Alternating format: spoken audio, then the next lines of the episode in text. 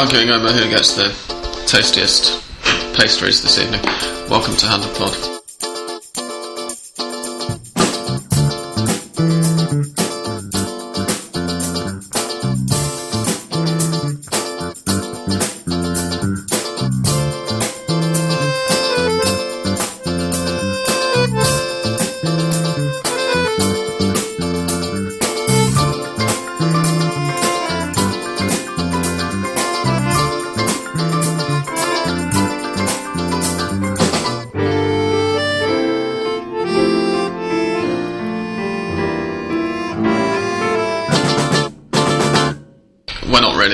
It's a very peaceful debate. Um, I touched one of them whilst moving my way to one that I wanted, and now English Dan wants it. And Australian Dan says it's mine, and I'm inclined to agree with Australian Dan. Um, so we'll see. They're, they're, both here. Say hello, gentlemen. Hello, gentlemen. Oh, hello. Uh, we're, we're at English Dan's um, this evening in, in the wonderful Buenos Aires barrio of Caballito, uh, where we started recording Hand of Pod.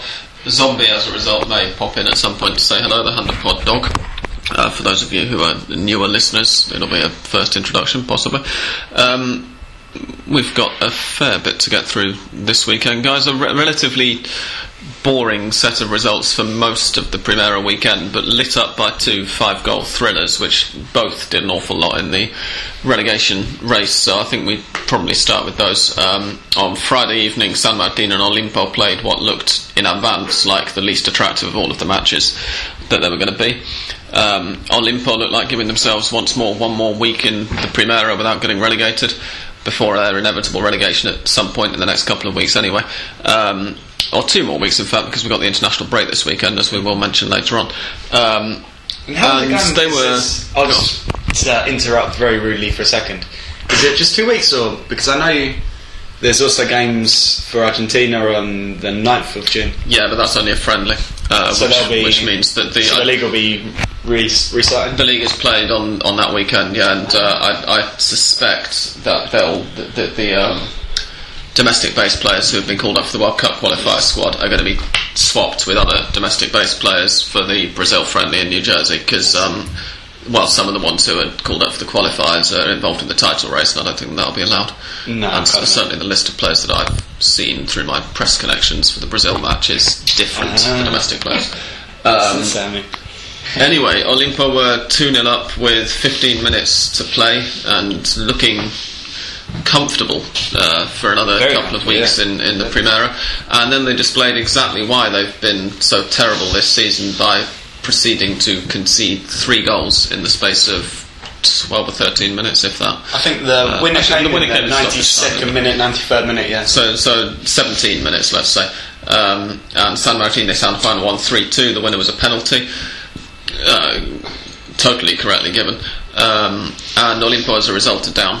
Uh, that's sad, isn't it, guys? Oh, I was devastated, yeah. But no, it was it was good to see San Martin because I was watching that game on Friday night and they looked absolutely down and out. I think the first half they were, you know, absolutely pitiful. Didn't show anything going forward, you know, in front of their own fans. But definitely something, you know, they really just needed the win because I think if they hadn't have won that or if indeed they'd have lost that, they would be in automatic relegation along with Olimpo, mm. albeit not in such a desperate position.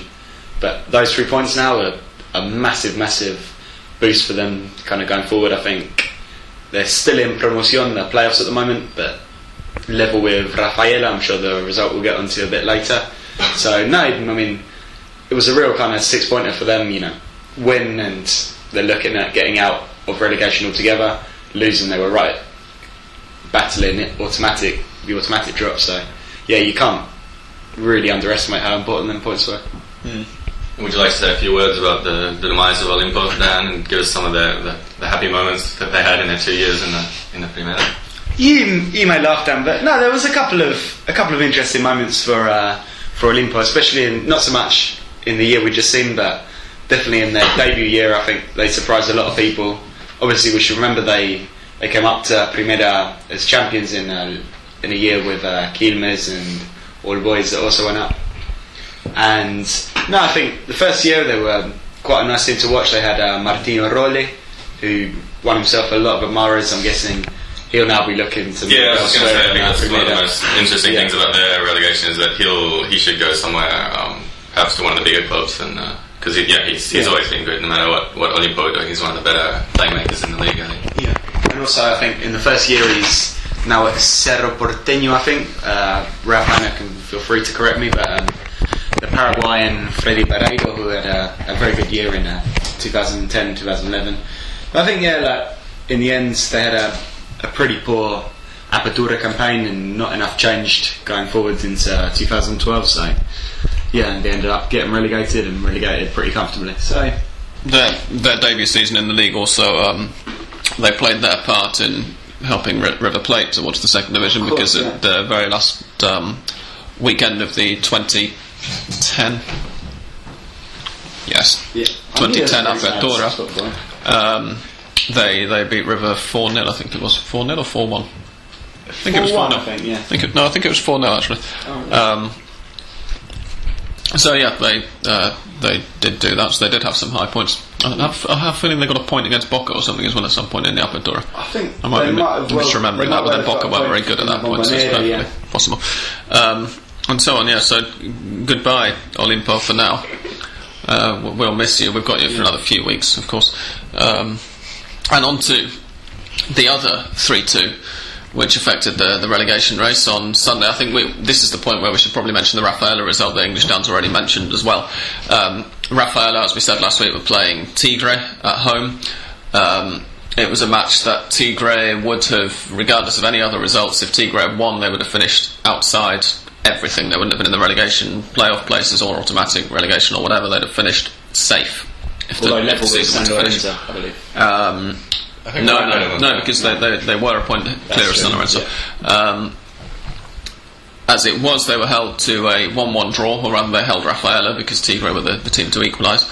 Um, to a 1 1 draw, which combined with another match which was taking place almost simultaneously, which kicked off, uh, which kicked off and therefore finished 15 minutes later. I believe it was supposed to uh, kick off simultaneously. I'm guessing because of the relegation fight, but there was some problems getting the crowd in, so they Uh-huh. was delayed for 15 minutes. Okay. Um, and yeah, that, that was San Lorenzo versus Newell's. Um, anybody with a brain looking at that one before the match would have said it was an easy Newell's win. Newell's are top of the table, well, second, and uh, joint second.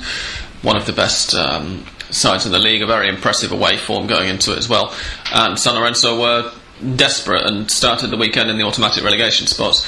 Um, Newell's took a 2 0 lead about six or seven minutes after half time, or no, they were 2 0 up at half Two and a half time. at half time, yeah. Um, it was uh, Olimpo's lead that was taken five or six minutes after half time in the other match.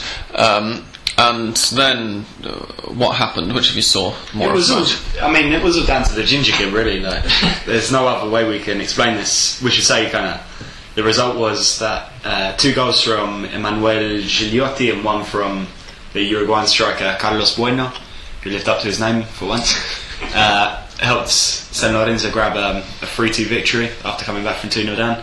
But I think, apart aside from that, and I know this would be a great surprise for, for Dan as well. Uh, next Ferro boy Buffarini has been getting all sorts of plaudits for his part in the victory, but I think most um, Argentine media sources are pretty unanimous on the fact that a, a ginger-haired ball boy was the real inspiration behind. I don't know. If Dan wants I'm going to to- let Australian Dan explain this one because we were having a bit of a discussion about it with him on Twitter yesterday. Yeah, well, so in Argentina, um, I'll be careful to say that not everyone believes this, but a lot of people consider So the traditional. Yeah, it's sort of like a traditional uh, mythology that gingers are, are bad luck or perhaps like they can jinx you kind of thing or not to be trusted. So uh, some people, for example, when they see a ginger on the street, they'll a man will touch his one of his testicles, his testes, I should say, um, and, a, woman will touch her breast to, in order to like ward off the bad luck of the ginger. Um, so supposedly, and I think uh, I think it's sort of been confirmed, even though Caruso Lombardi denied it. But uh, they had, that San Lorenzo had this ginger ball boy, and uh, apparently he was sent behind Newell's goal Yeah. to kind of jinx uh, Peratta, the, the Newell's goalkeeper. And I've been reading.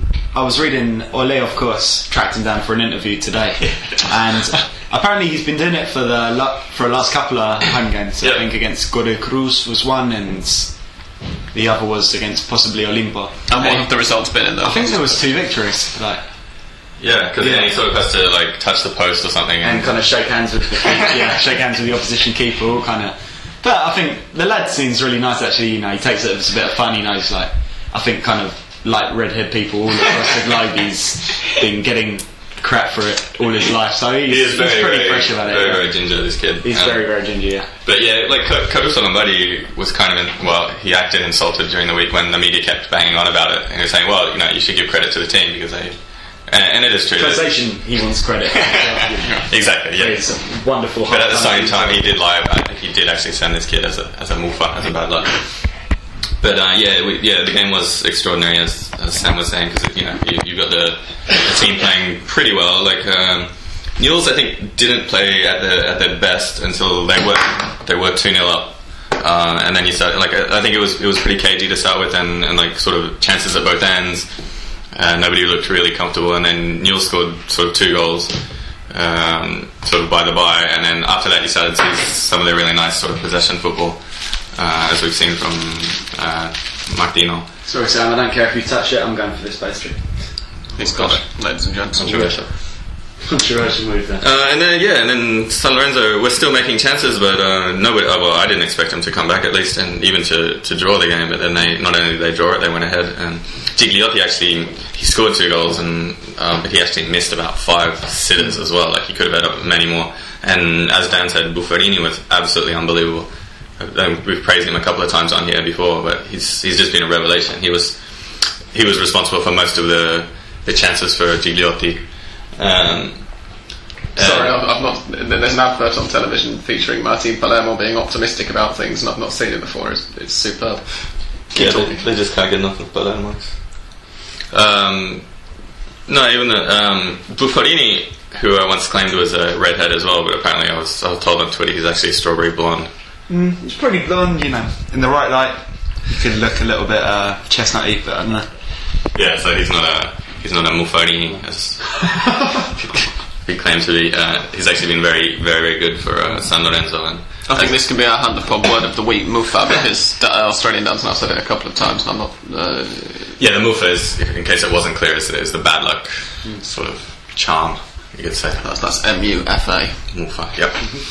Uh, and that's yeah, that's all I have to say about that match. It was, uh, I think, possibly the best match I've seen all season in the Clausura. In terms of like the chances at both ends, uh, you never really knew.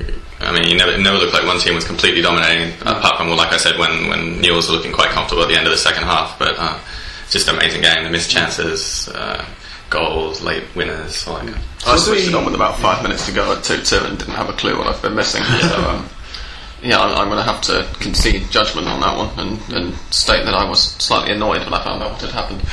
So I was just going to pose a question to you guys. What do you think this means for Newell's, Newell's Clausura chances? Is Have they missed a chance dropping those three points? Well, how many points behind are they now? I believe they're four behind Boca with three to play.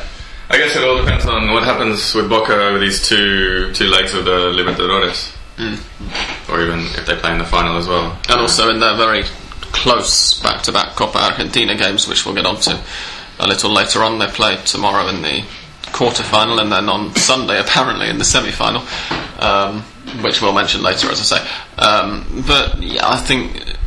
It, it's it, it was a damaging weekend. Now and we're, we're going on to the title race um, for for all of the teams in the title race who aren't Boca Juniors, or you could say it was a good weekend for Boca Juniors. In fact, um, Tigre had drew as as we've already mentioned.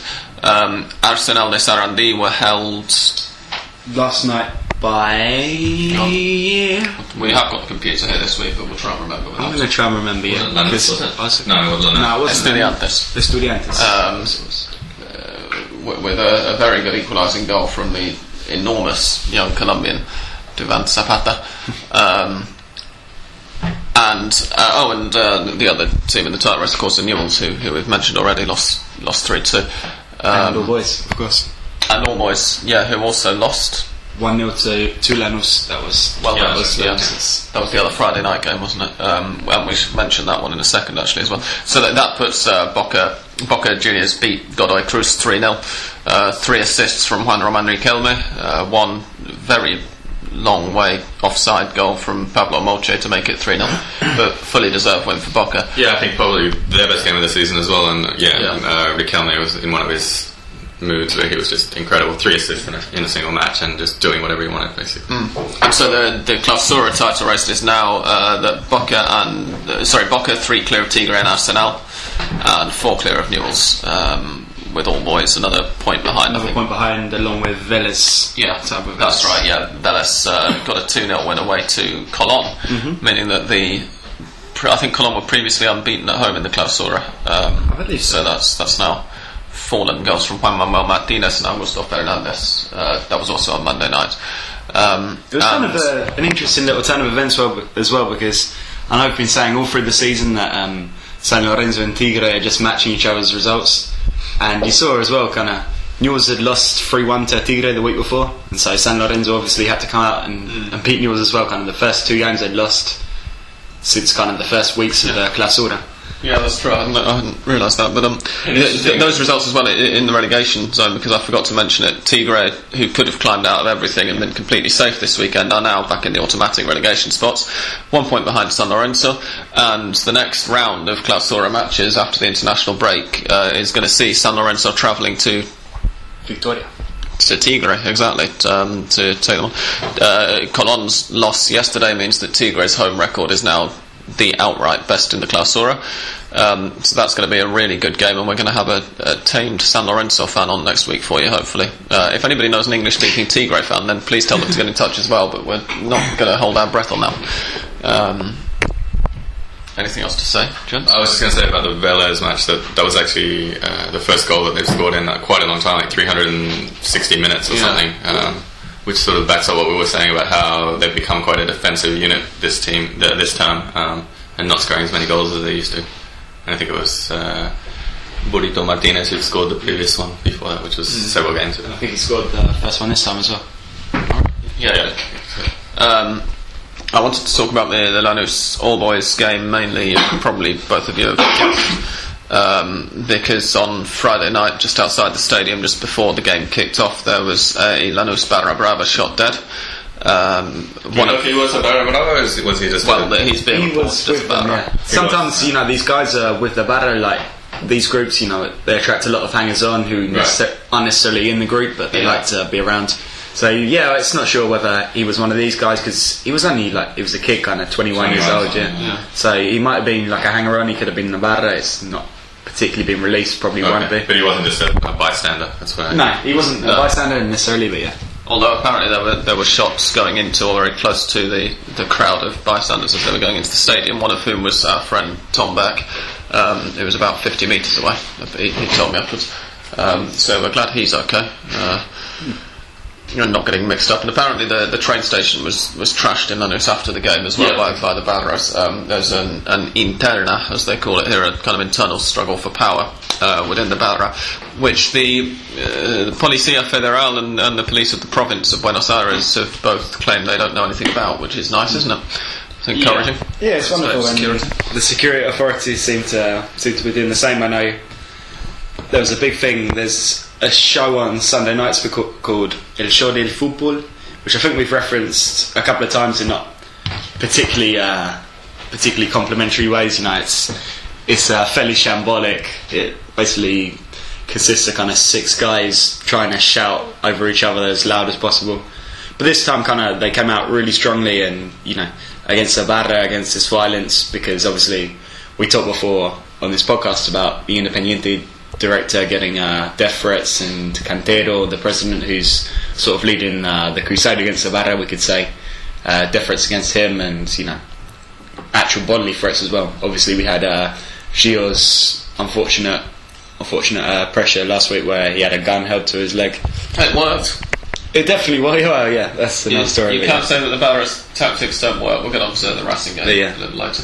So I think on this uh, on this program it was it was kind of fascinating because the the kind of director of the show Fantino came out with a very kind of strong, very very passionate speech against against Ibarra and against uh, Coprosede, who are these who are the guys who kind of look after the security of games in the province, and then they kind of turn turned attention to um, Oscar Ruggeri, who you know, ex-Argentina international, very uh, very distinguished player, and asked if you know if he had any had had any dealings, any threats with the Barra, and he basically you know refused to answer because he was scared. It looked like he was he was going to crack himself. Ruggeri is a former Lanús. He's got some history with Lanús. Yes, think. I believe so. Former Lanús player or something. think so, yeah. And also was uh, former River and River and Boca. Boca. River and Boca. Yeah. Oh, really? Okay, there you go. One of the few brave and brave or stupid enough Yeah. uh, to play for both.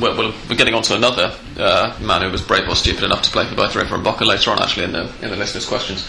Um, the the other point about Lanús and, and the, the, the political uh, business and the makeup of the AFA and the lack of willingness from authorities to do anything about the Barras is that uh, Lanús president Nicolas Russo is the man currently charged with the AFA, or, or well until recently, supposedly charged charged by the AFA with um, coming up with a new uh, format for the First Division Championship. Right. Um, we've not bothered to mention it yet because it will be voted out and some, replaced with something else in a couple of weeks' time, probably. But for the moment, um, they're going to be keeping Apertura and Clausura next year and making them the winners of each play a playoff at the end of the season. So there'll, be, there'll only be one champion per season.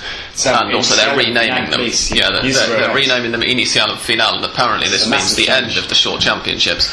um, and several people have been, including seemingly English Dan, have been gullible enough to, to buy that explanation. Please. It's a different name, Sam. It's got nothing in it. No, it's completely different. Absolutely. It is. It's so cynical. Uh, what to touch on now, Racing and um, and Gio Moreno's threat from the Barra and the, the reaction that it subsequently got seemed like a, a good uh, alternative. Now, uh, English Dan's going to tell us about how he managed to watch that match, being such a die-hard Racing fan. He had to venture into the murky world of the internet. I just about managed to watch it. Yeah, it's um, it's a complicated story. A few weeks ago, It's made considerably more complicated by the fact that Dan doesn't know how computers work and therefore Yes. hasn't done internet streaming before. So. definitely. Uh, yeah, I had my my telly break uh, a couple of weeks ago, and I haven't got around to to fixing it. So I'm on a temporary uh, little set at the moment, which is about six inches tall, six inches wide, and I have to watch it for a microscope. But it's fine, you know. The one problem is, for some reason, it The, doesn't. the obvious joke is just too easy to make there. Yeah, let's not let's not go into that. Dear idea. If it was six inches tall, six inches wide, that'd be another problem altogether. I think. yes. So the other big issue with my television set is that it doesn't get Canal 9, which, happily enough, was the channel, the only channel, which was showing Racing on Saturday night. So Why, why was it the only channel showing the Racing game? Because there was another game on at the same time on a load of others. no, there wasn't any other games on. No, no, it was just they on keep that. Canal, Channel 7 for Yeah. wha- whatever, There other was something or other on Canal yeah, like and a documentary about Squirrels. squirrels, uh, and which unfortunately has finished. but yeah, finally finished from Saturday. Yeah, um, yeah. So I kind of had to look for some way to put it on my computer and do all this kind of thing, and yeah, more or less it worked. I managed to see the goal anyway, which was a nice little uh, one-two from a corner between Gio and I believe Viola, and kind of Gio managed to kind of advance the edge of the box and then rake the ball past uh, past the Belgrano keeper. Rake, yeah. Rake it. He raked it past, yeah. Olave. Olave. Yes, I was thinking about the guy with the crazy shirt, you know, who we talked about the other week. Well, that is him. I know that's what I'm saying, but I was trying to remember his name. Jesus. Did you watch the match with anyone then? I was with my better half, yes. Alright. Indeed. Was that part of any kind of deal? Uh, well, later that night we did go to the theatre, but I like the theatre, so it's fun. What it was a very good play.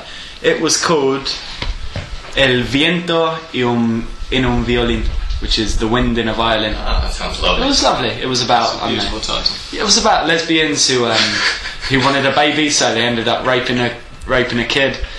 So he get the one of them pregnant, and then the kid gets thrown out of his house by the mum. And biologically possible? well, yeah, the, one of them had a knife, so you know. I think I think we can probably call it rape. no, no, I mean, when you're producing the. Men produce semen, so yeah. I don't know which uh, sex, education class you missed, but You said kid, I'm wondering. how- how- kid is in, you know, kid is in uh, a young adult. Oh, I So, see, okay. yes. No, that's, that's much more. Yeah, it's not quite as bad. Well, uh, So yeah, it was it was a very nice piece of theatre. I enjoyed So it. you had to go to the theatre with and watch that had to. lesbian play in exchange for watching the Racing match with your famous girlfriend from a few weeks ago. Indeed, it didn't And- and sound like somewhat- such a bad trade to me. And somewhat fittingly, as we've already mentioned, Gio Moreno's uh, goal uh, production, as it were, uh, also came about as a result, or possibly just in spite of, violent um, threats. So, in a way, the, the, the two are, are closely linked. Um, Gio now is, is what presumably the, the Racing Barras hero. I wonder how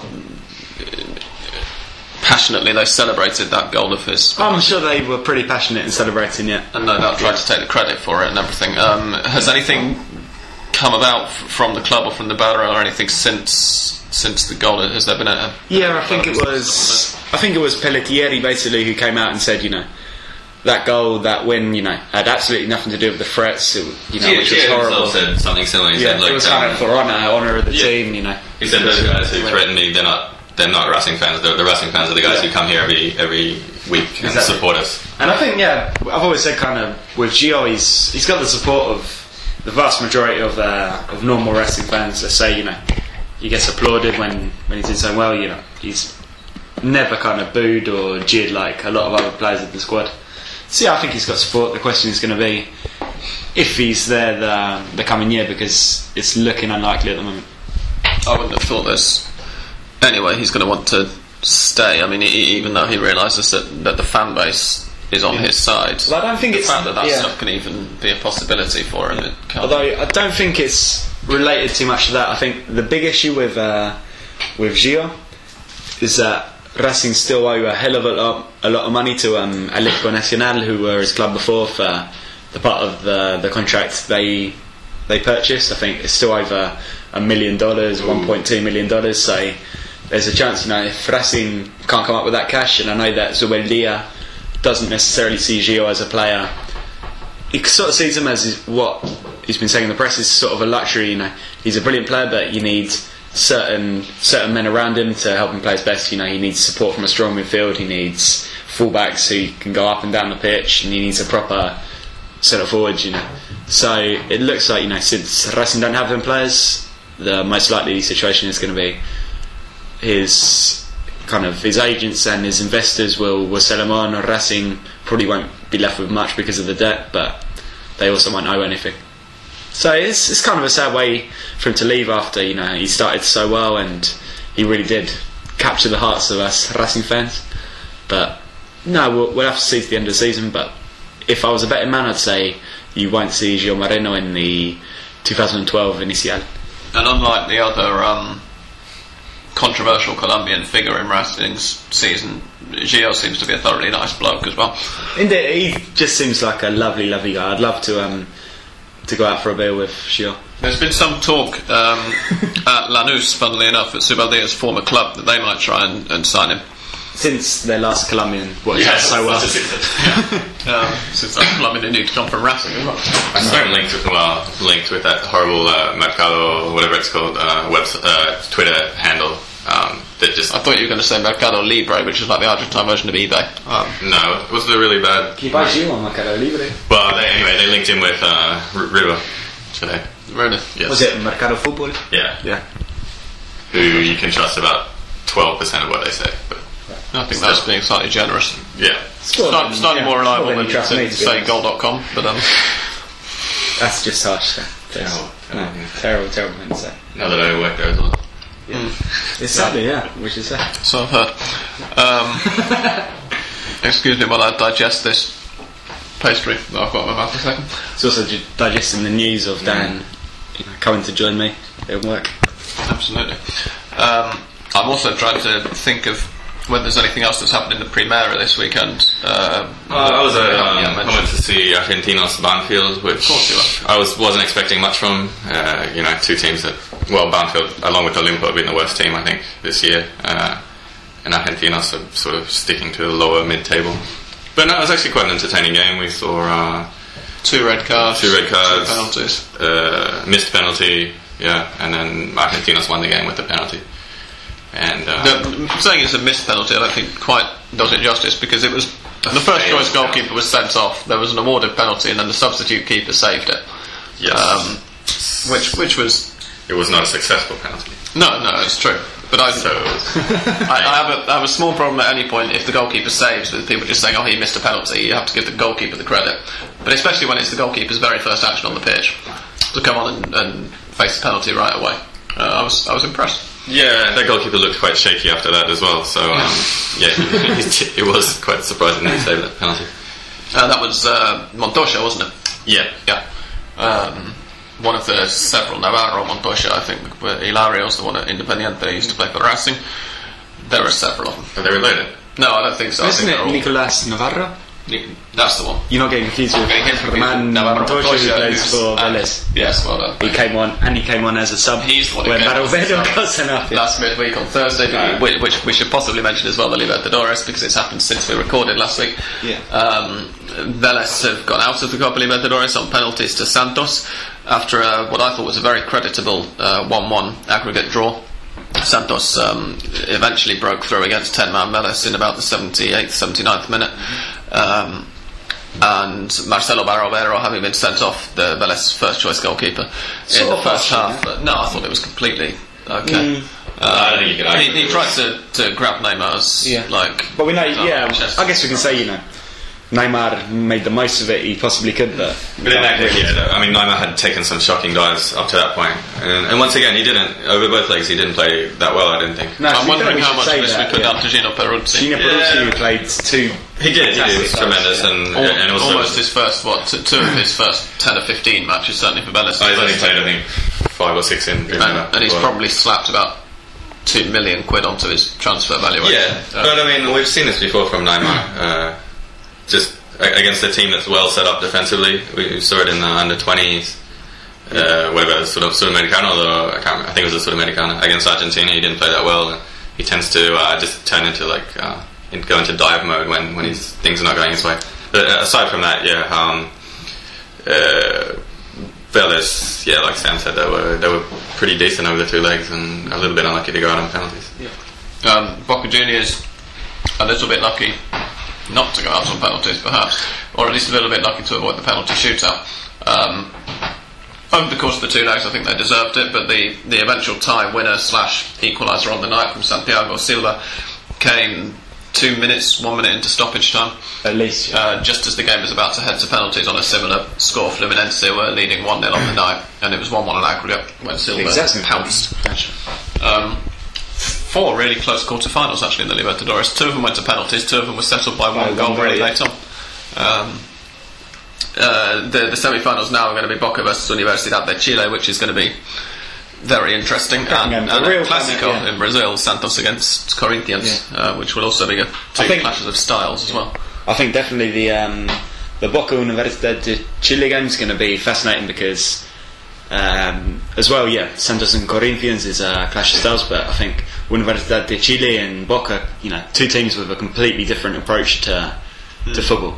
You could almost say it was how they play. You know, to conjecture, it's going to look something like uh, Barcelona against Chelsea, with maybe Boca showing a bit more in attack than I Chelsea think did. Boca are uh, generally, particularly if, if, if Universidad de Chile get a goal, Boca are going to be more willing to and more able. Yeah, but if they yeah, but if they get the first goal, Mm. I think we could definitely see some uh, some shutting up. But no, it's going to be very a very interesting game, I think. And then So we'll look forward to those. Those start in a couple of weeks' time. yeah, I did have the um, the days. I think the first legs are on the thirteenth and fourteenth of June, so we've got a while still. right, yeah. yeah. Well, we should also do a, a very. We, we mentioned last week that uh, there was a big top of the table clash in the second division, where River Plate travelled to Rosario to play Central. Uh, we were all expecting a magnificent spectacle of football. It was River playing away in a stadium with a famously uh, virulent atmosphere against a team in blue and yellow. So it, it was almost looked like a Super Classico, and unfortunately, it was only about as good as your typical Super Classico as well. A terrible spectacle of football. Um, Central, I, from where I was watching at least, and with the eyes that I was watching through, I those of a River fan, seemed to be um, uh, setting out by and large for, for the draw, and they got it Yeah. very well. I mean, the draw suited them down to the ground. They stay top. They stay one point clear of uh, River and Instituto, who are tied for second. Yeah, Instituto were also held uh, 1 1, I'm thinking, for some reason, by Gimnasia. Uh, yes. I I'm. I'm making that up. Instituto drew. They definitely drew, yeah. you can say they drew. And so now we, we've got the, the run in uh, coming up, which which we'll deal more with uh, both in the Primera and in Nacional B next week prior to, uh, to to the weekend matches because the international break means there are no matches at all in the top two divisions this coming weekend. Um, what else do we have to mention at the moment? Wednesday night, which for for those of you who get in early and listen to this when it goes up, will hopefully be tonight. Last week there were a few problems with the upload, and I didn't manage to get it on until about eight o'clock in the well, eight hours after starting to upload. Um, is Boca Juniors against Rosario Central in the Copa Argentina? Um, so whether Central were possibly also practicing their strategy against River for what they're going to play. If they do play like that against Boca, it's going to be a match to miss for certain. Yeah, Boca is sort of Boca's the team that they're likely to take turns. Once again, it's quite a second string team, and but still, yeah, you would think it's you know by Argent- Argentinian football standards a very powerful team still. Yeah, and, and that's the fourth and final quarter final um, in the Copa Argentina, and the semis apparently. Uh, well, we know that River Racing is going to be played on Sunday, and English Dan uh, reckons also that, that Boca or Central against um, Deportivo Merlo. against Deportivo Merlo is, is also going to be played this Sunday, so they've got a very quick turnaround. And the AFA clearly um, are looking to completely overshadow the semi finals of their flagship new domestic tournament by placing it on international weekend the day after Argentina played a World Cup qualifier. And also, there are a bunch of Boca first teamers, uh, at least two of them in the squad for the Argentina match, so they obviously. They're not even pretending that Boca are going to be wanting to play a first string team. It's, it's a bit of a joke. Problem is, I think there's no other real time you can do it. You know, Boca are still in three competitions, and they know, you know, the AFA are more than aware that out of the three, Boca are almost out of necessity going to have to take the Copa Argentina, the the lightest. So I think no, I, don't think it's a bad time to to put it. I mean, there's not going to be any Primera División football, and I Yeah, think hear all of us, yeah, Yeah. all of us know pretty well from being here that when it comes down to club football against um, the selección, the international team, most people are going to plump for for the international. I w- it wouldn't surprise me at all if, say, the River Racing game got higher television figures than than the Ar- Argentina Ecuador game. Which You mean sure that most people plump for the club? That's, yeah, it wouldn't, it wouldn't surprise me if they got higher viewing figures. Yeah, because you said international. Hmm. I think you meant club. Yeah. I don't know what I said. Yeah. Yeah. No, I was going to say the same point that um, it's kind of a good weekend to do it. I think because yeah, like you hear grumbling about when when there's an international weekend and there's only one match played. You know, people will watch it, but Yeah. at the same time they're used to 16 hours of TV over the weekend. Yeah, you know, always leaves a bit of a hole in our in our schedules when we only have two hours of football to watch a weekend. Yeah, we kind of have to like walk outside and yeah. Know, see the see the autumn sunshine. It's, Yeah. it's pretty it's pretty Nice. I nice. don't know about anybody else, but I'm going to be watching the full complement of South American World Cup qualifiers if I can. Uh, okay, possibly not the full complement, but I'll certainly be taking in a couple more of them. Um, and also, the, the whole of the Copa Argentina has been played midweek up to now, so why suddenly stick it on a weekend? Because we've still got a month to go of the domestic season. The AFA are obviously, I don't think anybody's going to deny that this competition was, was partly brought back in, in the particular season that River happened to have gone down to the second division in order to try and engineer at least one competitive Super Classico of, of a high um, uh, level of visibility, i.e., they're hoping River and Boca in the final.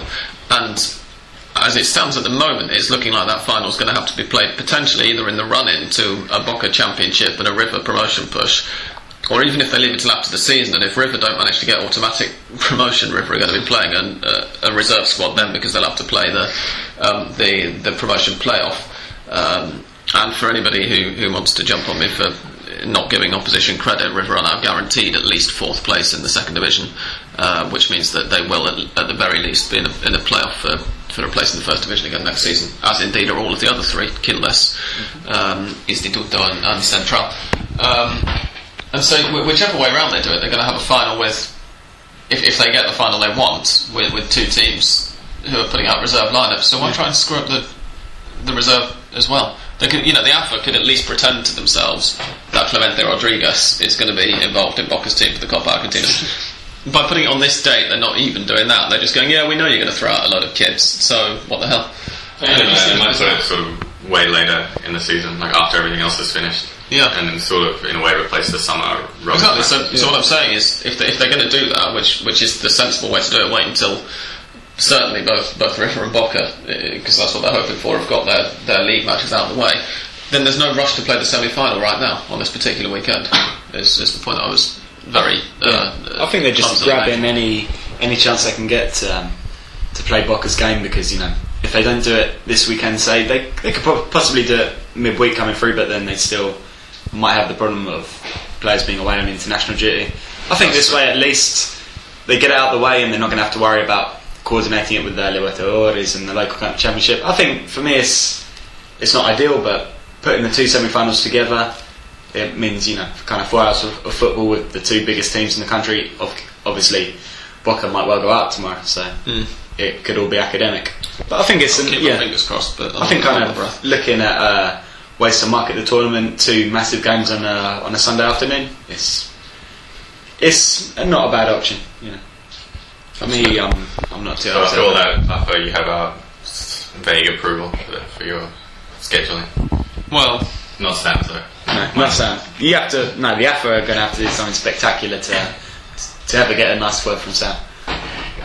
I, I'm, disappointed, I'm disappointed in you two for having given them a nice word here. Um, Not as bad as Mr. Rupert Fryer during the week. no, no, absolutely. Or just just yesterday, tweeting in favour of Arsenal de Sarandí. Just Disgraceful. Who's crossed himself off any potential future. uh, Rondona's yes podcast. man, Rupert Fryer, as I call him now. So we should all what, unfollow him, like I think so. shun him. I already blocked him. Yeah, Okay. absolutely, and report him as spam as well. he might give innocent Twitterers who don't follow Argentine football bad ideas. Yeah. Um, I'm going to play some music now. Because my voice is failing, and also because it will enable us to come back in and answer some of your lovely listeners' questions um, after this brief musical interlude. So don't go anywhere.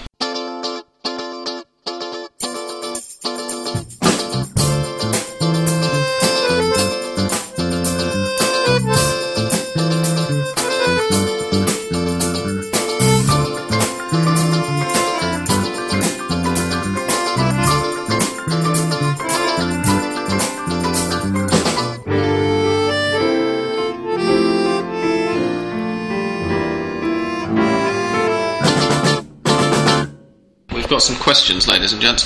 The first one uh, comes from Biting Flea, whose Twitter handle is Biting Flea, and he asks, "What's the Argentine press concentrating more on, title challenge or the relegation struggle?" I think the easy enough question, which funny enough is wildly different from what it was last year, is the title race. Basically because uh, the title race has, race has uh, Grande in it, Boca, and the relegation. Uh, Oh, go on, say yeah, it, say it. yeah. Actually, yeah, I guess you can say like the relegation the relegation fight has got a fair amount of talk as well because obviously uh, San Lorenzo are down down in there fighting. And I guess to an extent because Tigre are playing so well that are still in there, although Yeah, that's got- said, yeah. everybody is pretty much just ignoring Tigre and, and Yeah. talking about San Lorenzo. But I think overall, yeah, the, the title race definitely kind of related to the love of Boca and the fact they're still fighting on three different fronts. They could win the Libertadores, the Copa Argentina, and then uh, Clausura. And next year they'll be world champions, and you know, next next year the universe.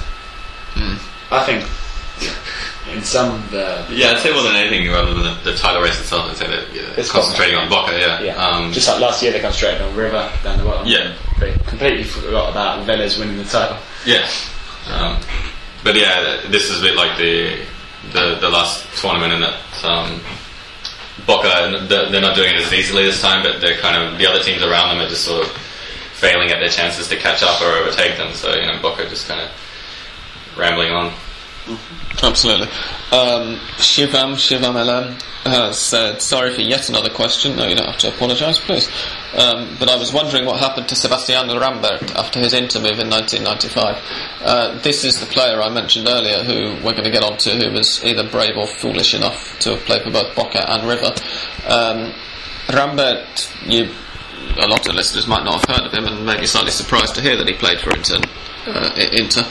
And part of the reason for that, at least, is that he didn't play for Inter. He signed for them in '95 at the same time as Javier Zanetti, um, and didn't play a single match. So we've got two extremes, two sides of the same coin there. Um, he signed from Independiente.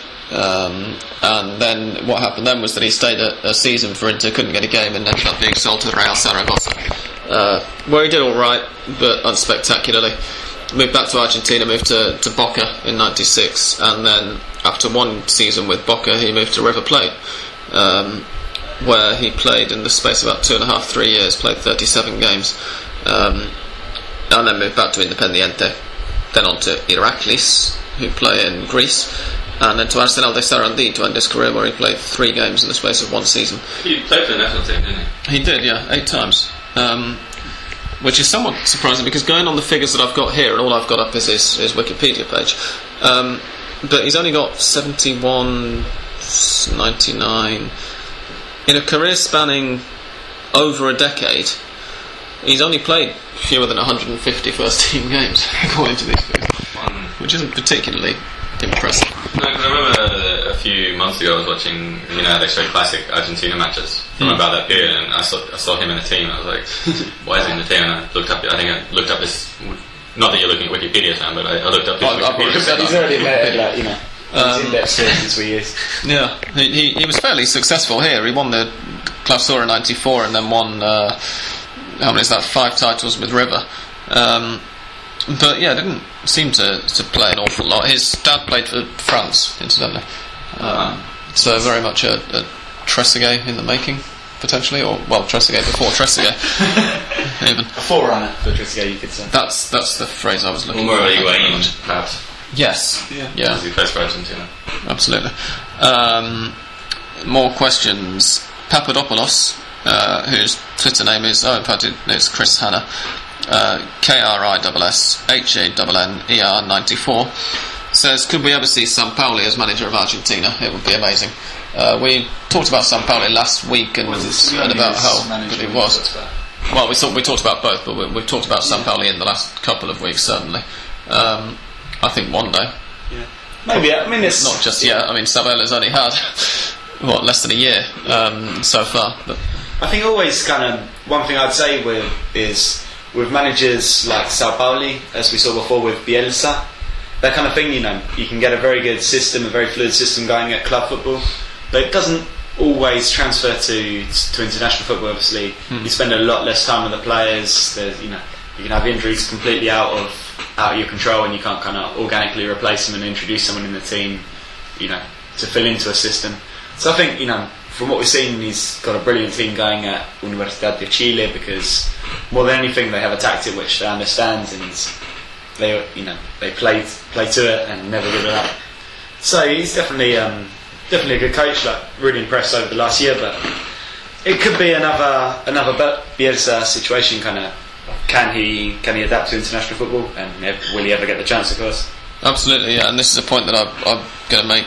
Uh, actually, pretty much now, unless you have anything to add on Sampaoli, Australian then.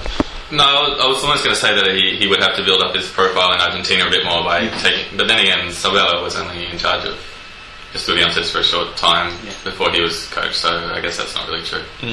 Definitely, if he happens to win uh, Libertadores this year, he's he's going to have a much higher profile. There. Yeah. it's going to be interesting. Absolutely. Um, Jazza Gold asks, uh, uh, actually not so much asks, states, uh, Mascher centre back, please. Um, Mascher being Mascherano, obviously.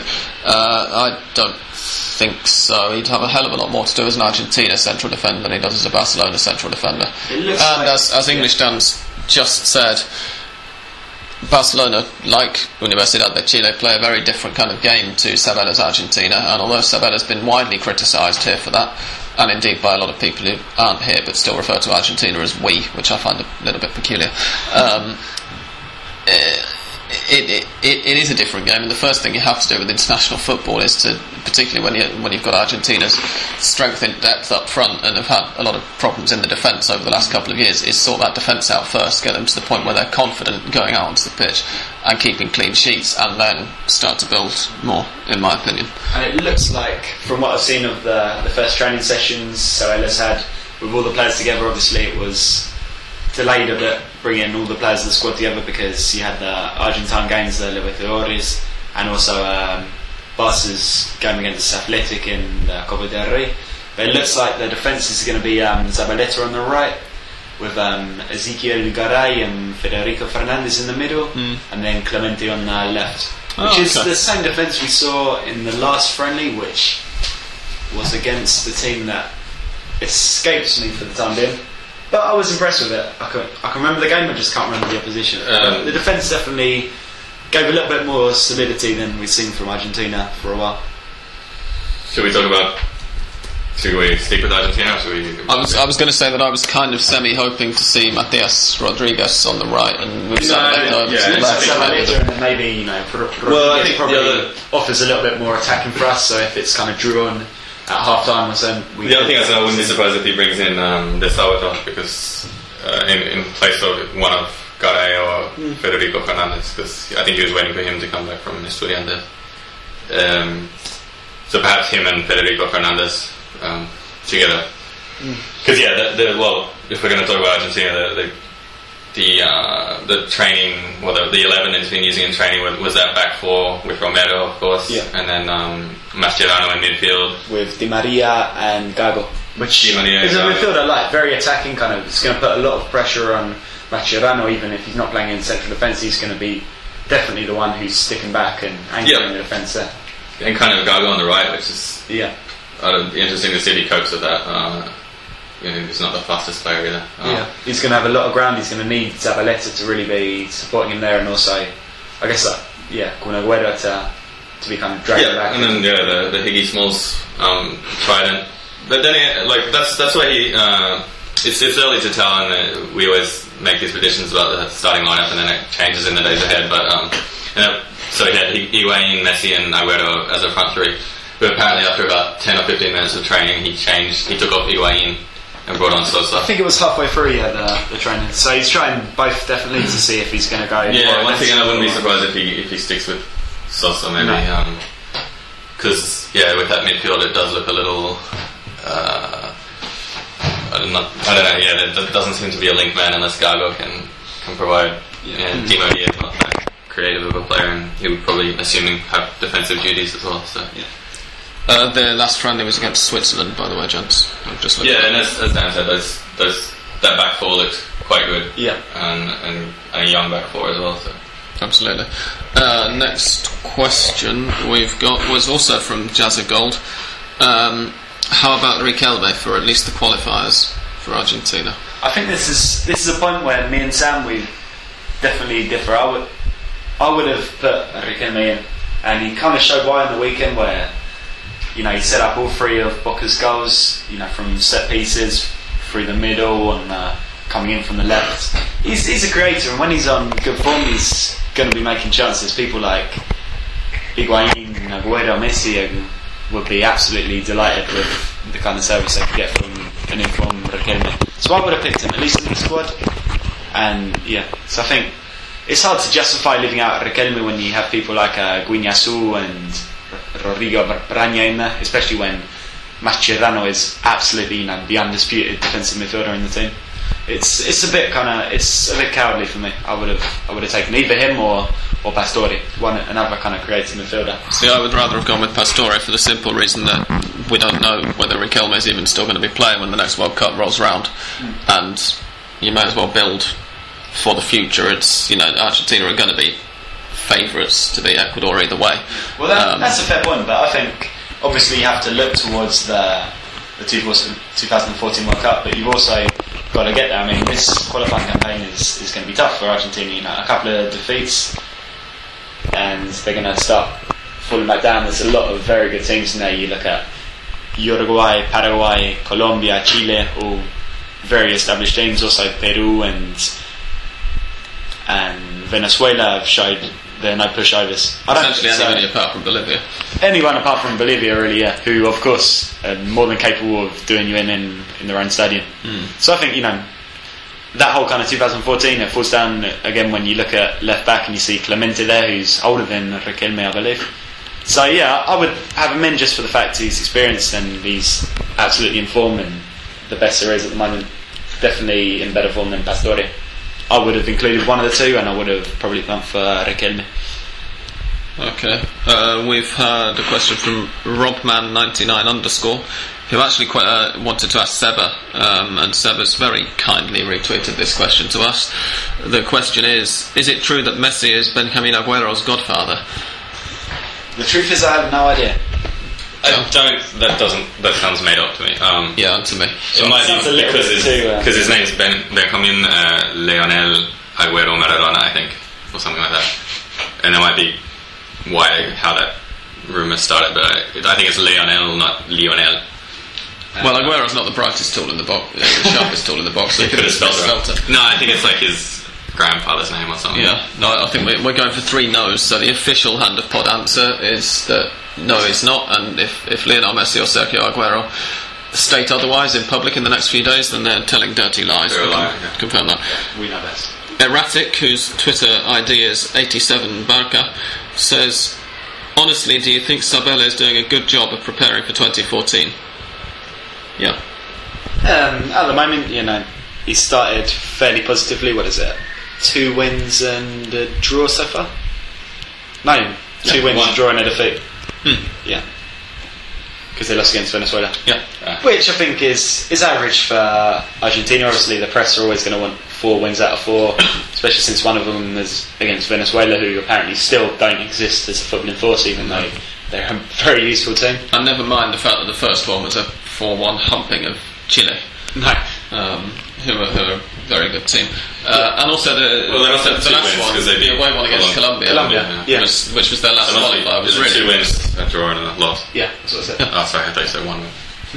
But that, that was a really impressive performance as well. Yeah, it was very good. How they came back, yeah, like the first half they were outplayed and then they did come back, they showed a lot of resolve and they put another striker on the field and it had kind of instant effect. They were very good. No, I do. Yeah, I think he's, he is sort of preparing them for 2014 quite well with bringing in. I think the what I've always said is, and what we've all always said is that get, getting that back four together and deciding on the best one quite quickly and sticking with those guys is what he seems to be doing at the moment. Um, so that's good. Uh, and then, yeah, I don't know, the one disturbing thing is the, the amount of Estudiantes players he seems to like to bring I in. think in this squad there's eight either current or ex Estudiantes, and we're talking about exes in in the last two years. Yeah, and a lot, and like a lot of them are really, I mean, old guys like Desábato, Braña, as you said, Clemente. Um, that's not really. I mean, yeah, great. Um, it, you know, you can use the same argument as to why Riquelme is not in the side. You know, if you're talking about 2014, why are all these old? Exactly, yeah, that's my point. Like they may have, uh, you know, the team connection there, and they may uh, be comfortable playing with each other, but that doesn't help Argentina for 2014. No. So if you're going to argue that, yeah, why not have Riquelme in the side as well? Uh, Callum Lay, uh, Le- Leahy, Le- Lay, I hope I'm pronouncing your name right, sorry Carl, um, who's Calino213 on Twitter says, What's the song that every set of fans in Argentina sing immediately after a goal? Um, English Dan and I were looking at this one earlier and we think uh, English Dan is now going to give a rendition of the one that we think it was. It's not so much a song, kind of just you know um, a quick little chant uh, to show their approval of it, and it's something along the lines for Racing. No, I'll do it because I don't get to hear it that much in the stadium anyway. it's something along the lines of "Idale, idale, idale, Racing, dale, idale, idale, idale, Racing, dale," Which and basically uh, means- round of applause. Which basically means, come on, come on, come on, Racing, come on. yeah. With Um, hand signals as well. Yeah, nothing particularly, you know, intelligent, cerebral. It's just a nice little, you know. Yeah. Yeah, he's got a goal and we're happy. And, and it's that. fitting example for you to use as well because Callum's actually got a picture of, of the Racing uh, home end as his Twitter profile picture. Oh. Um, and yeah, when you're in the stadium listening to it, it can just sort of, to me, it always just sound like yeah, yeah, yeah, yeah, yeah. Um, and it took me ages to work out because you what sit it up in the gods, you're not with the real people, you know. Well, absolutely. You yeah. have like a But, uh, bald, fat guy screaming it in your ear, you, you get it pretty quick. And, uh, absolutely, yeah. It, it certainly helps you to pick it up. Scott Monroe, Scott M87 says, "Do Argentine players prefer going to Italy or Spain when leaving South America instead of England due to the style of play?"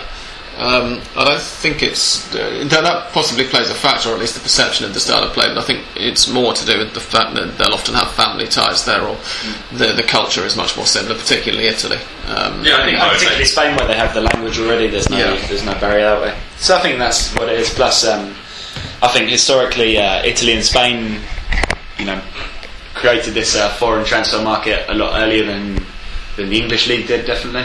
Oh, we And got Scots in very early. Come on. Fair enough. I'm not going to. um, so yeah, I think there's a mixture. Kind of, it's there's a lot of historical ties, obviously, between Italy, Spain, and Argentina. A lot of historical ties between football and a lot of cultural similarities. Definitely more than say going from Buenos Aires to London. Yeah, it's, yeah, it's also, I hate to bring it down to such prosaic ideas, but it's also somewhat easier on the face of it, at least, to get a work permit for those countries if you don't hold an EU passport than it is True. to get into Britain. For the moment, anyway, that's that's started to change. Um, But yeah. Anything else? Nothing. Is there one we can say about that? Super. Um, Chris Holmes, whose Twitter is Chris Holmes Twit, whether that's a comment on himself or not, I don't know. Um, sorry, Chris. Says, which Argentina-based players can we expect to see playing in the English Premier League next season? Claudio Yacob might not be a bad shout. He's got Yeah, Yacob's been he's been released from Racing, yeah. in fact. So. Uh, who's the other one? Pato Rodriguez has been linked to the Premiership for about the last three years now. Watch out for him.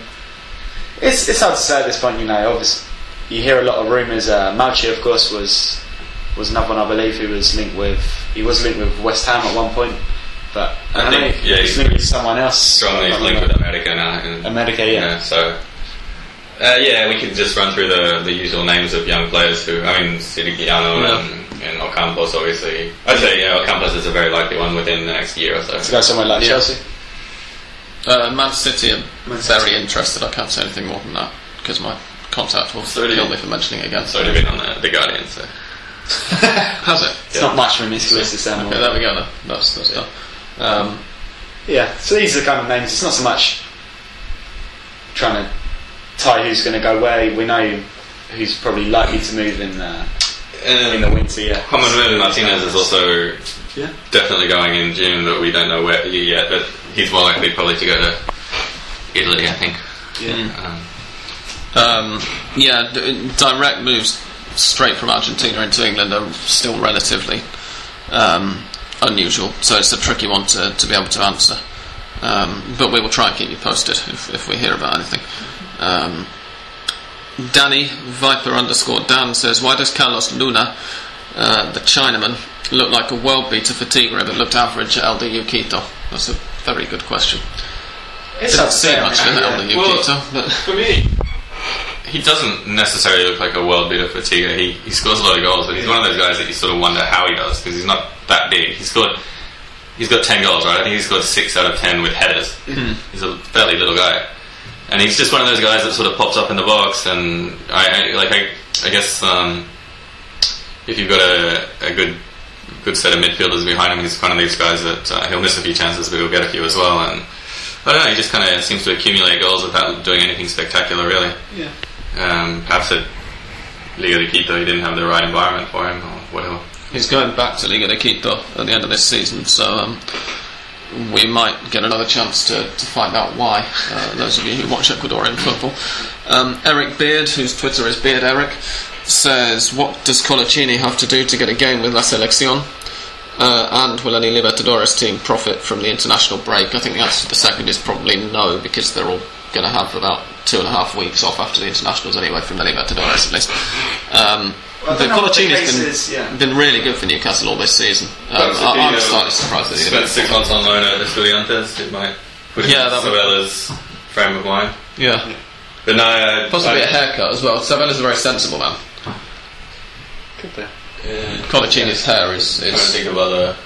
don't know, I think maybe at Newcastle, since they're not kind of a, a club that's been at the top of the Premiership, maybe he's a little bit off the radar there compared to someone like, you know, even in England, people like uh, Zabaleta and Aguero who obviously get a lot more exposure back in Argentina because. Well, yeah, you say that, but then Newcastle were were in the top four for a lot of the season and Yeah, but finished they're- fifth or What. I'm getting at is they're not a club particularly particularly followed in Argentina like City are now. Um, they don't have that kind of. Yeah, you think Really? Sabella would be keeping an eye on these type type of Well, players? yeah, I'm sure he's keeping an eye on them, but of, of course, kind of where he is is going to is going to influence. That's kind of the point I'm trying to make. I'm sure Sabella had been to watch uh, both both Yeah. Coloccini and, and Jonas Gutierrez as well. One point season. I'd like to make actually, we sort of glossed over the second part of that question, Go. which is Yep. I believe Go that Forest.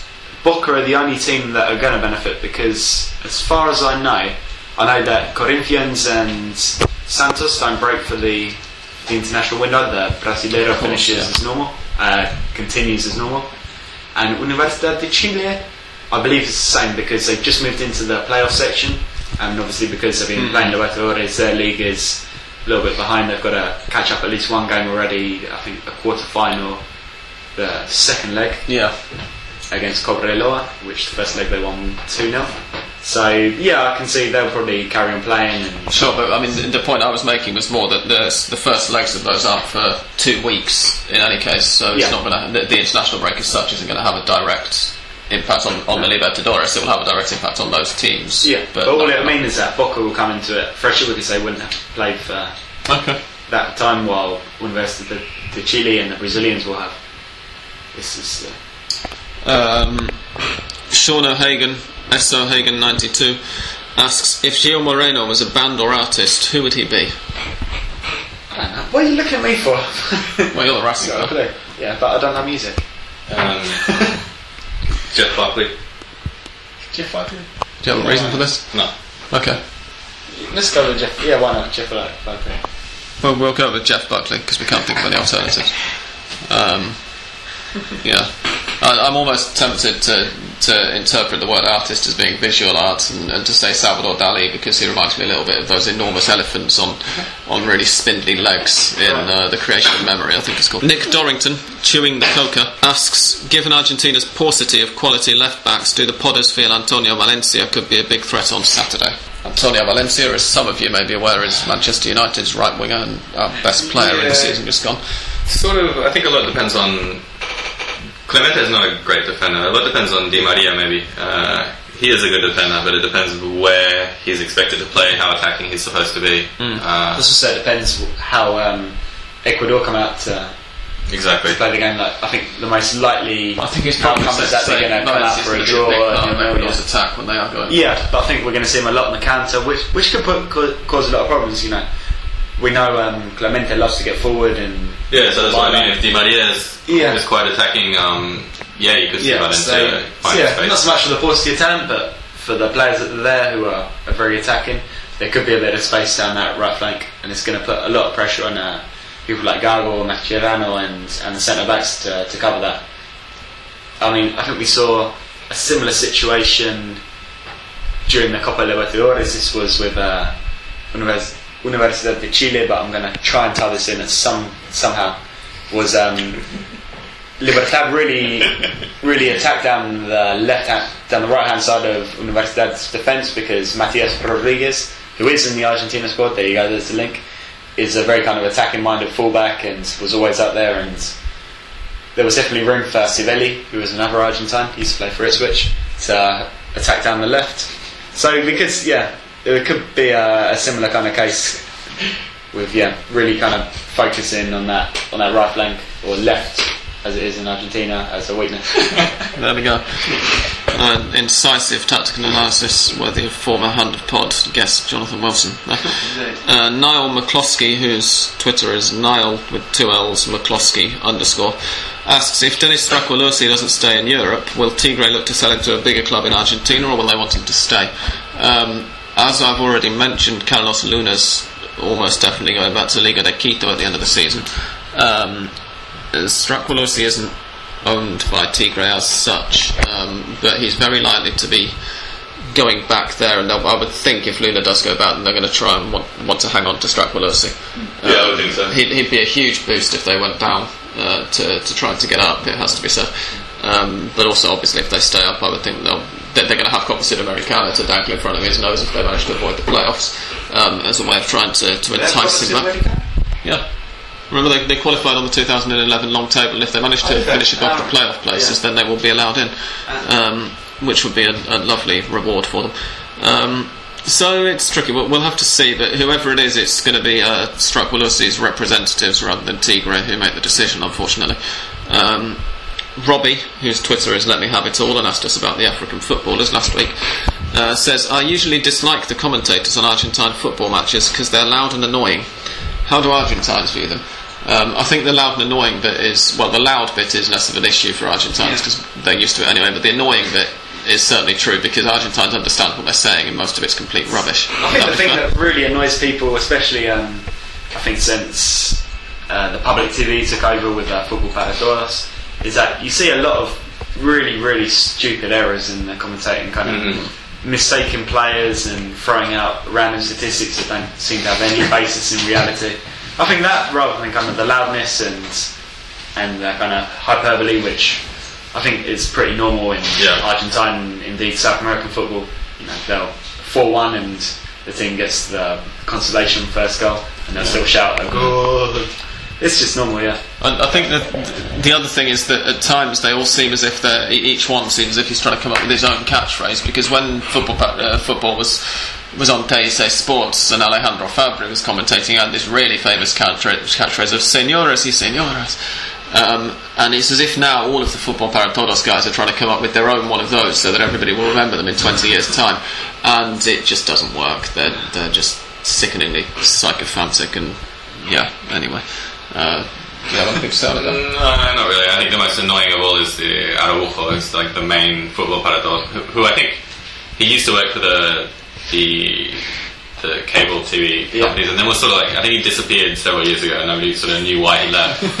I guess he went Senai or something. And but anyway, football para todos called him up when they when they got the rights, and um, yeah, he's a complete moron basically. He's, he just starts I don't know. He starts insulting the uh, Titi Fernandez on the sideline, who's who's Seba loves, um, or he just starts like cackling or like making like duck sounds, and uh, yeah, and he's the one that get, m- worse than anybody gets gets players' names wrong. I've heard him call like Colon, uh, get him Colon and Newell's Old Boys confused, like Yeah. when they weren't even like you know.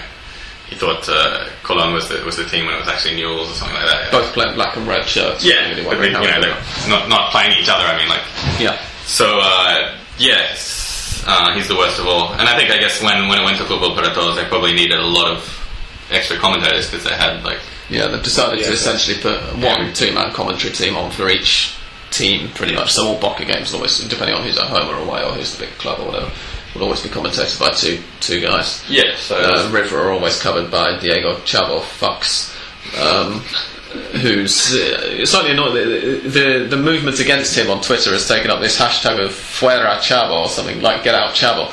And I thought if, if people had had just a little bit of imagination, they could have used "fuck off Chavo," Yeah. which would have been at least a little bit funnier. But anyway, Chavo fucks off. maybe. yes.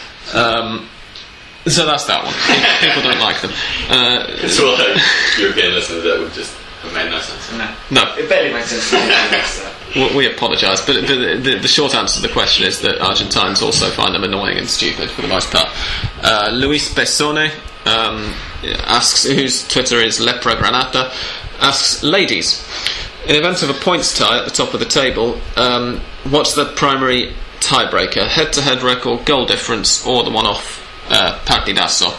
Playoff, let's say, um, and the answer to that is the last one, the, The one playoff. off, yes. Um, goal to goal difference, is- sorry, goal difference is, is used to decide positions like in the middle of the table where they don't matter. But if there's any, if it's in the lower leagues, if it's a, a playoff um, or title decider or whatever, or in, in the um, Primera, if there's a, a tie on points to decide, um, well, in, in, in on points average in the relegation table, or if there's a tie to decide continental qualification or the title or whatever, it goes to a to a one match single legged playoff. Uh, the most memorable of those probably was when Tigre, San Lorenzo, and Boca had to play off about what was that three and a half years ago, 2008. Um, and Boca ended up just pipping Tigre to the title after a, a one one round round robin. Um, and finally, Lisandro Berbis, whose Twitter is Lisi Berbis, asks, "What's the average salary of a Primera Division player?" Uh, we've had Primera B players play in our A League who have totally dominated. Um, the short answer to that, provided by Google and also a gentleman at Argentinos Juniors when I was there a few weeks ago, um, which seemed to tie up, is around about $100,000 US um, per year for a, a first division player. Um, you get exceptions like Riquelme, who's, who was on a million dollar a year contract at Boca, and obviously some of the smaller clubs, even in the Primera, like All Boys, um, may not be able to pay players as Uh, much. they'd be well, much less, I would assume. Yeah. Yeah. And, Um, Riquelme being the, the highest paid player in the league on one one point something million. Yeah, but uh, like a median average of, of Primera players is, is around 100,000 apparently, which is decent money. It's not going to allow them to retire forever on, on the back of their footballing earnings, as most in Europe can do, and that's why so many get sold abroad. Uh, but they're certainly earning more than the average Argentine whilst they do play by some distance. Um, It allows them to go out to the nightclubs and have a have an apartment in Puerto Madero and stuff. Yes, absolutely. Um, we've got a few minutes. Well, we've actually recorded for nearly an hour and a half already, uh, but we haven't yet mentioned, or we, well, we have mentioned thanks to the questions, but Argentina Ecuador this Saturday, which myself and Australia down in particular are looking forward to because we're going. Uh, we we have a terrible job. Um, predictions. English Dan's yawning at the very thought of it. So let's let's ask what he thinks it's going to turn into a dull nil-nil draw. Uh, I reckon we're going to see a, a 2 1 win for Argentina. I think it's going to be very close. They haven't played together for a long time. And yeah, I think they should have just about enough to get past Ecuador, but not that much. Yeah, 2 1 is my my prediction. Aussie Dan.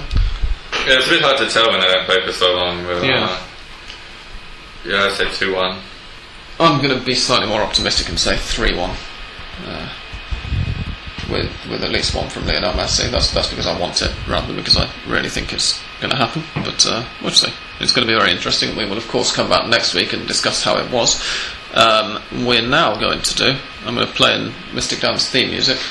uh, Without further ado, because we've run way over recording time, and we're going to tell you exactly what's going to happen this coming weekend in the Primera División.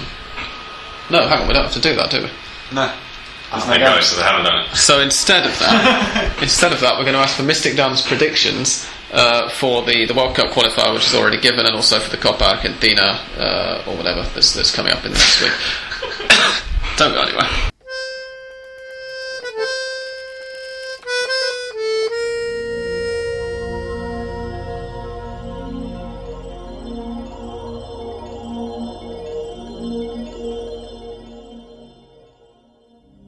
Mystic Dan is now going to uh, predict just, just a few because there are no league games this weekend, of course, a, a factor which we had completely forgotten about.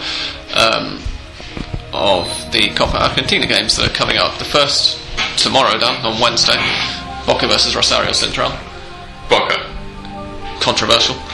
Um, the players could end up passing to each other. They're going to be playing all in the same colours, remember? Uh, and then on Sunday, we've got first of all a Clásico, River Plate against Racing Club.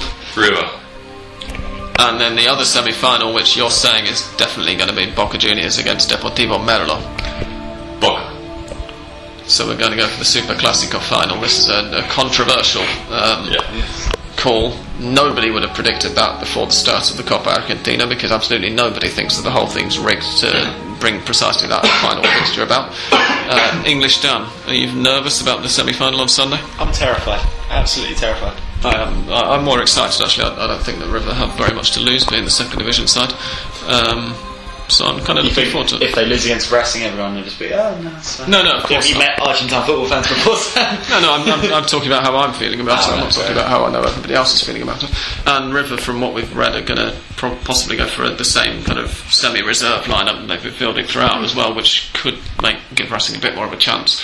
Except that I'm kind of inclined to suspect that River are going to have the easier of the official uh, decisions and whatnot during Oh the my match.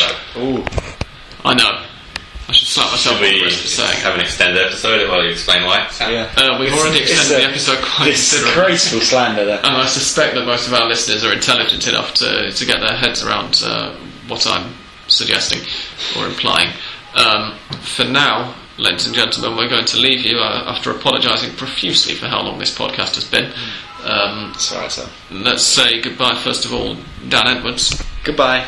Goodbye, Daniel Colasimone. Bye bye. And goodbye from me, Sam Kelly. Goodbye.